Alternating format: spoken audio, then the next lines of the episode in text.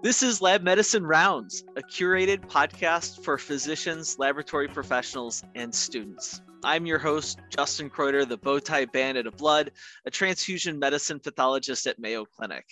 And today, we're rounding with Dr. Jeff Meeusen, an assistant professor of laboratory medicine and pathology and a clinical chemist in the Division of Clinical Core Laboratory Services for the Department of Laboratory Medicine and Pathology at Mayo Clinic. Thanks for joining us today, Dr. Meeusen. Hey, thanks for having me. I'm really glad to be here with the Bowtie Bandit. That's right.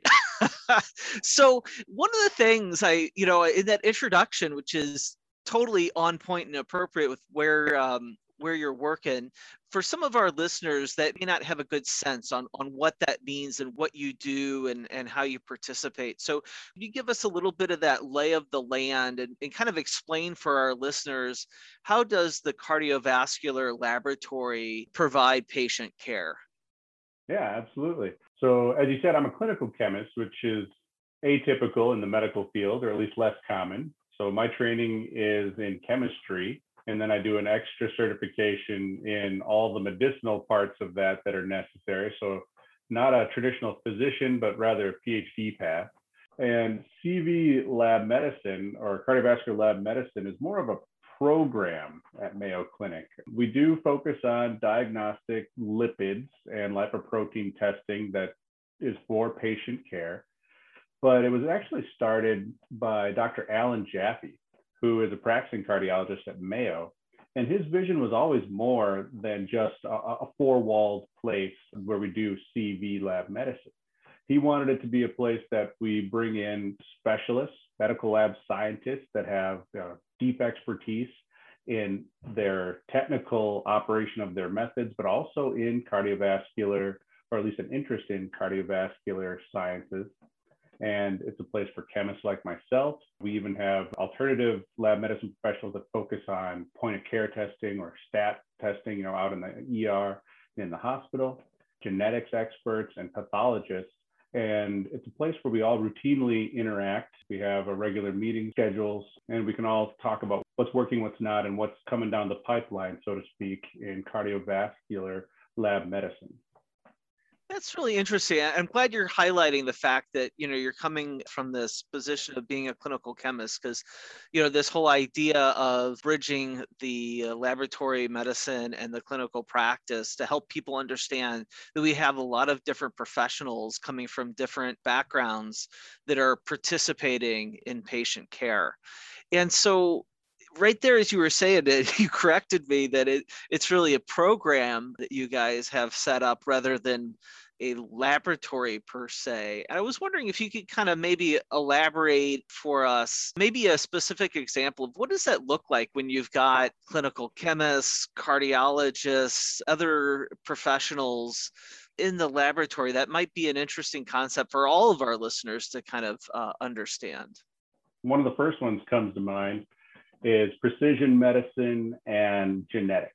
So, as I said, I'm a chemist. I'm not an expert in genetics, but in the last few years, there's been this rise of at home genetic testing and even an increase in clinical scale full genome sequencing.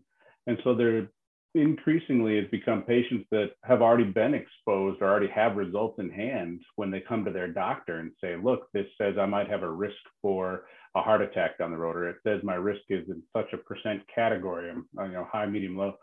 And we were not necessarily focusing on that in my cardiovascular lab, but in the CV program, we had genetics experts like Linnea Baudhuin here at Mayo that were already thinking about these things and were well aware of what the appropriate genetic tests would be that have clinical, you know, strong clinical data to support them, as opposed to those that really are more just for the at-home testing kind of education market. And so that was, I think, one of the first uh, examples I could think of, of of a really good use of this ability to interact between a genetics expert and the cardiovascular lab program.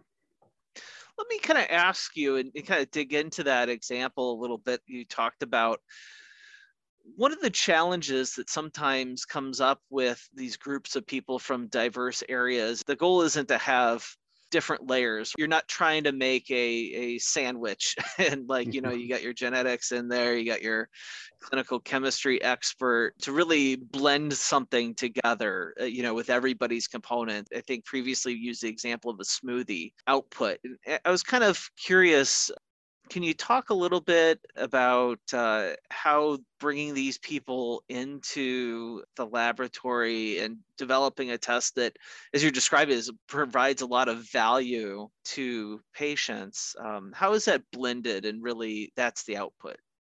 So again, it comes back to I think it was an intentional design by uh, Dr. Jaffe that while we did have this lab and that would be focused, we would make sure that we had regular meetings that brought all these experts into the room and gave them a chance to interact. We had one just this morning where they can say what's going on and give their input and feedback. And beyond just the genetics and the pathologist and the lab medicine expertise, we actually have practicing cardiologists as part of our group as well. So Dr. Jaffe himself is an interventional cardiologist. And we just recently brought on uh, Dr. Vlad Vasile, who is a practicing cardiologist here at Mayo, and he's in preventive medicine. So he keeps track of more, you know, what, what are the biomarkers we should be looking at, at people who are at risk, et cetera. So I think it's just having that regular meetings and keeping people involved, even at an operational level, that's really led to some, some success in us being able to keep at the cutting edge of uh, cardiovascular lab medicine. Okay, let me hit pause here, Jeff. So yeah. you're, you're talking about about meetings that you guys do. I think all of the listeners, we know meetings and it, there's a yeah. certain connotation that yeah, comes okay. out of this. So maybe if I could push back or ask you, how is this meeting not just some hierarchy of we all know who the the top rooster is or whatever like how do these meetings actually work as this sort of interprofessional really utopia is is what it sounds like. And maybe I, i've given the wrong impression by focusing down on a meeting. Really it started out as co-directorships. There is no director specifically. So from the very beginning we had even though the primary appointment might be in genetics or cardiology they are part of the operational working group when we are signing out cases of lipoprotein metabolism, they are on the rotation. So that's why they're actually there in the lab on their day and they're aware of all the, the ins and outs of what we're doing operationally. And so therefore they're also giving input routinely and regularly as where we ought to be going as a group. Does that that's help? that's brilliant. Yeah, Jeff. And I'm I'm glad we kind of highlighted that. So for the listeners, right? I mean, to have meetings with a bunch of people in the room is nothing new. Yes, there's nice things about that. But as you really focus on, it sort of sounds like the secret sauce is that structurally it's been organized so that there isn't a hierarchy. You you mentioned that you've got co-directors, and so mm-hmm. people are on equal footing that are coming from very different backgrounds, so that it really kind of forces collaboration to happen. Is, is really what I'm I'm hearing. Did I did I hear that right? That's exactly how it's been built. Yes with that intent. yeah. And then the other aspect that I heard you say that just to highlight is the fact that it sounds like this is regularly occurring on nearly a daily basis these sorts of interactions. So it isn't like a you know monthly we're having an organizational meeting. That's not the secret sauce. It sounds what you're describing is it's a regular ongoing equal footing relationship and then that has organically evolved over time. That's absolutely correct. Down to the point where now there's doctors that maybe used to be part of our sign out rotation, and now they're back to more of a full time appointment in the clinic seeing patients, and they're emailing us and paging us about patients throughout their day regularly to really improve that interaction between the clinic and the lab and what we're and the, the service we can provide to the patients. Oh, Jeff, you're making my heart go pitter patter now. This is the tagline of this podcast is bridging that gap between laboratory medicine and the clinical practice. And you just describing there is these clinicians that have participated in the lab that have been phased into more of a clinical practice uh, heavy um, outside the lab job they're continuing to actually talk to you on on uh, a frequent basis.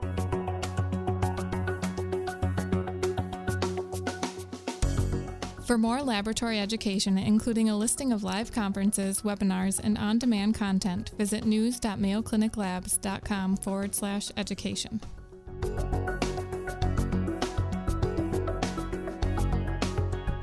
That brings up a question that I have. You've got people that are sort of i don't know if the right words anointed that understand right that are on the clinical side how does that work for maybe those that that don't have that experience how do you keep your other clinical colleagues aware of uh, what's happening in the lab and updates for what can impact their practice as you say, it's not necessarily a structured meeting, but it, it's being in the room. It's being together on the floor. And so, because we have a couple of cardiologists that are on the floor here with us in the laboratory every week. They're also on the floor over in the clinic every week. And so I'd say they're our primary source of driving those interactions. They're able to know what's happened in the lab, and then they bring us over to the clinic. There's an operational focused uh, initiative happening, and they say, you know what, we need to have the lab aware of this. We need to have them involved. For instance, the practice and the labs were both aware of troponin upgrade coming down the pike. So troponin is the test we use to identify a person that shows up in the emergency department with chest pain. We want to know, is this person having a heart attack? And troponin has become the gold standard. All the vendors were about to switch. So lab medicine was already aware that there was going to be a new kind of troponin test and because we had this interface and we were able to make sure that the, the practice was aware that this is coming and it's going to change how you see the numbers and what you're able to do because the new that all the vendors were going to switch to, we didn't necessarily have a choice, was going to be so much more sensitive that we were worried that they might be over treating patients. So we were worried. We wanted to make sure that the docs were understanding what the new values would mean and treating their patients appropriately. And because we had this interface of uh, clinicians and lab, we were able to not only have a system built and in place and ready to go, we were probably one of the first institutions to adopt and, and start running with high sensitive troponin when it became available. And this was just a couple years ago. So this interface and constant interaction between the, the clinicians and the laboratory is really setting us up for success in a lot of ways. Wow, I, I love that example. And it really kind of shows then what this investment in this kind of a leadership structure, clinical practice structure can mean. It sounds like it's really giving you people that are advocates in the clinical practice that have either been a part of the laboratory or have come to from their colleagues learned the value of it. So you're upfront being participants in change that is that's happening. Are other laboratories adopting this model that you're aware of? Or is this something where this great experiment in the cardiovascular laboratory here at mayo is has been rather unique? At least in the division of core chemistry where, where we work. So the bit of the sea change recently in that we're now not a four-walled entity. We've actually divided simply into core chemistry and special chemistry. And to that end, we've had to build up more programs. So cardiovascular lab medicine program already existed. Now there's a pediatric med- uh, lab medicine program that is able to bring in pediatricians within their subspecialties and the experts in the various lab medicine subspecialties to really try and drill down and focus on that.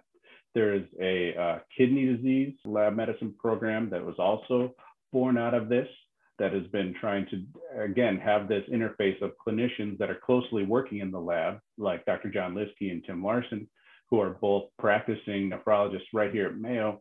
They're also actively involved in the lab medicine community so that they're able to bridge these conversations and interactions one more follow-up question on that. I was i'm curious because as you're describing that right um, you're in a laboratory that has some history doing this and as, as you say more recently we've been expanding and there's been some new groups and new people pulled in so i imagine that's from both sides new laboratory medicine people that are now in this new kind of co-director structure and then also there are clinicians, like you mentioned, pediatricians that are now in this structure.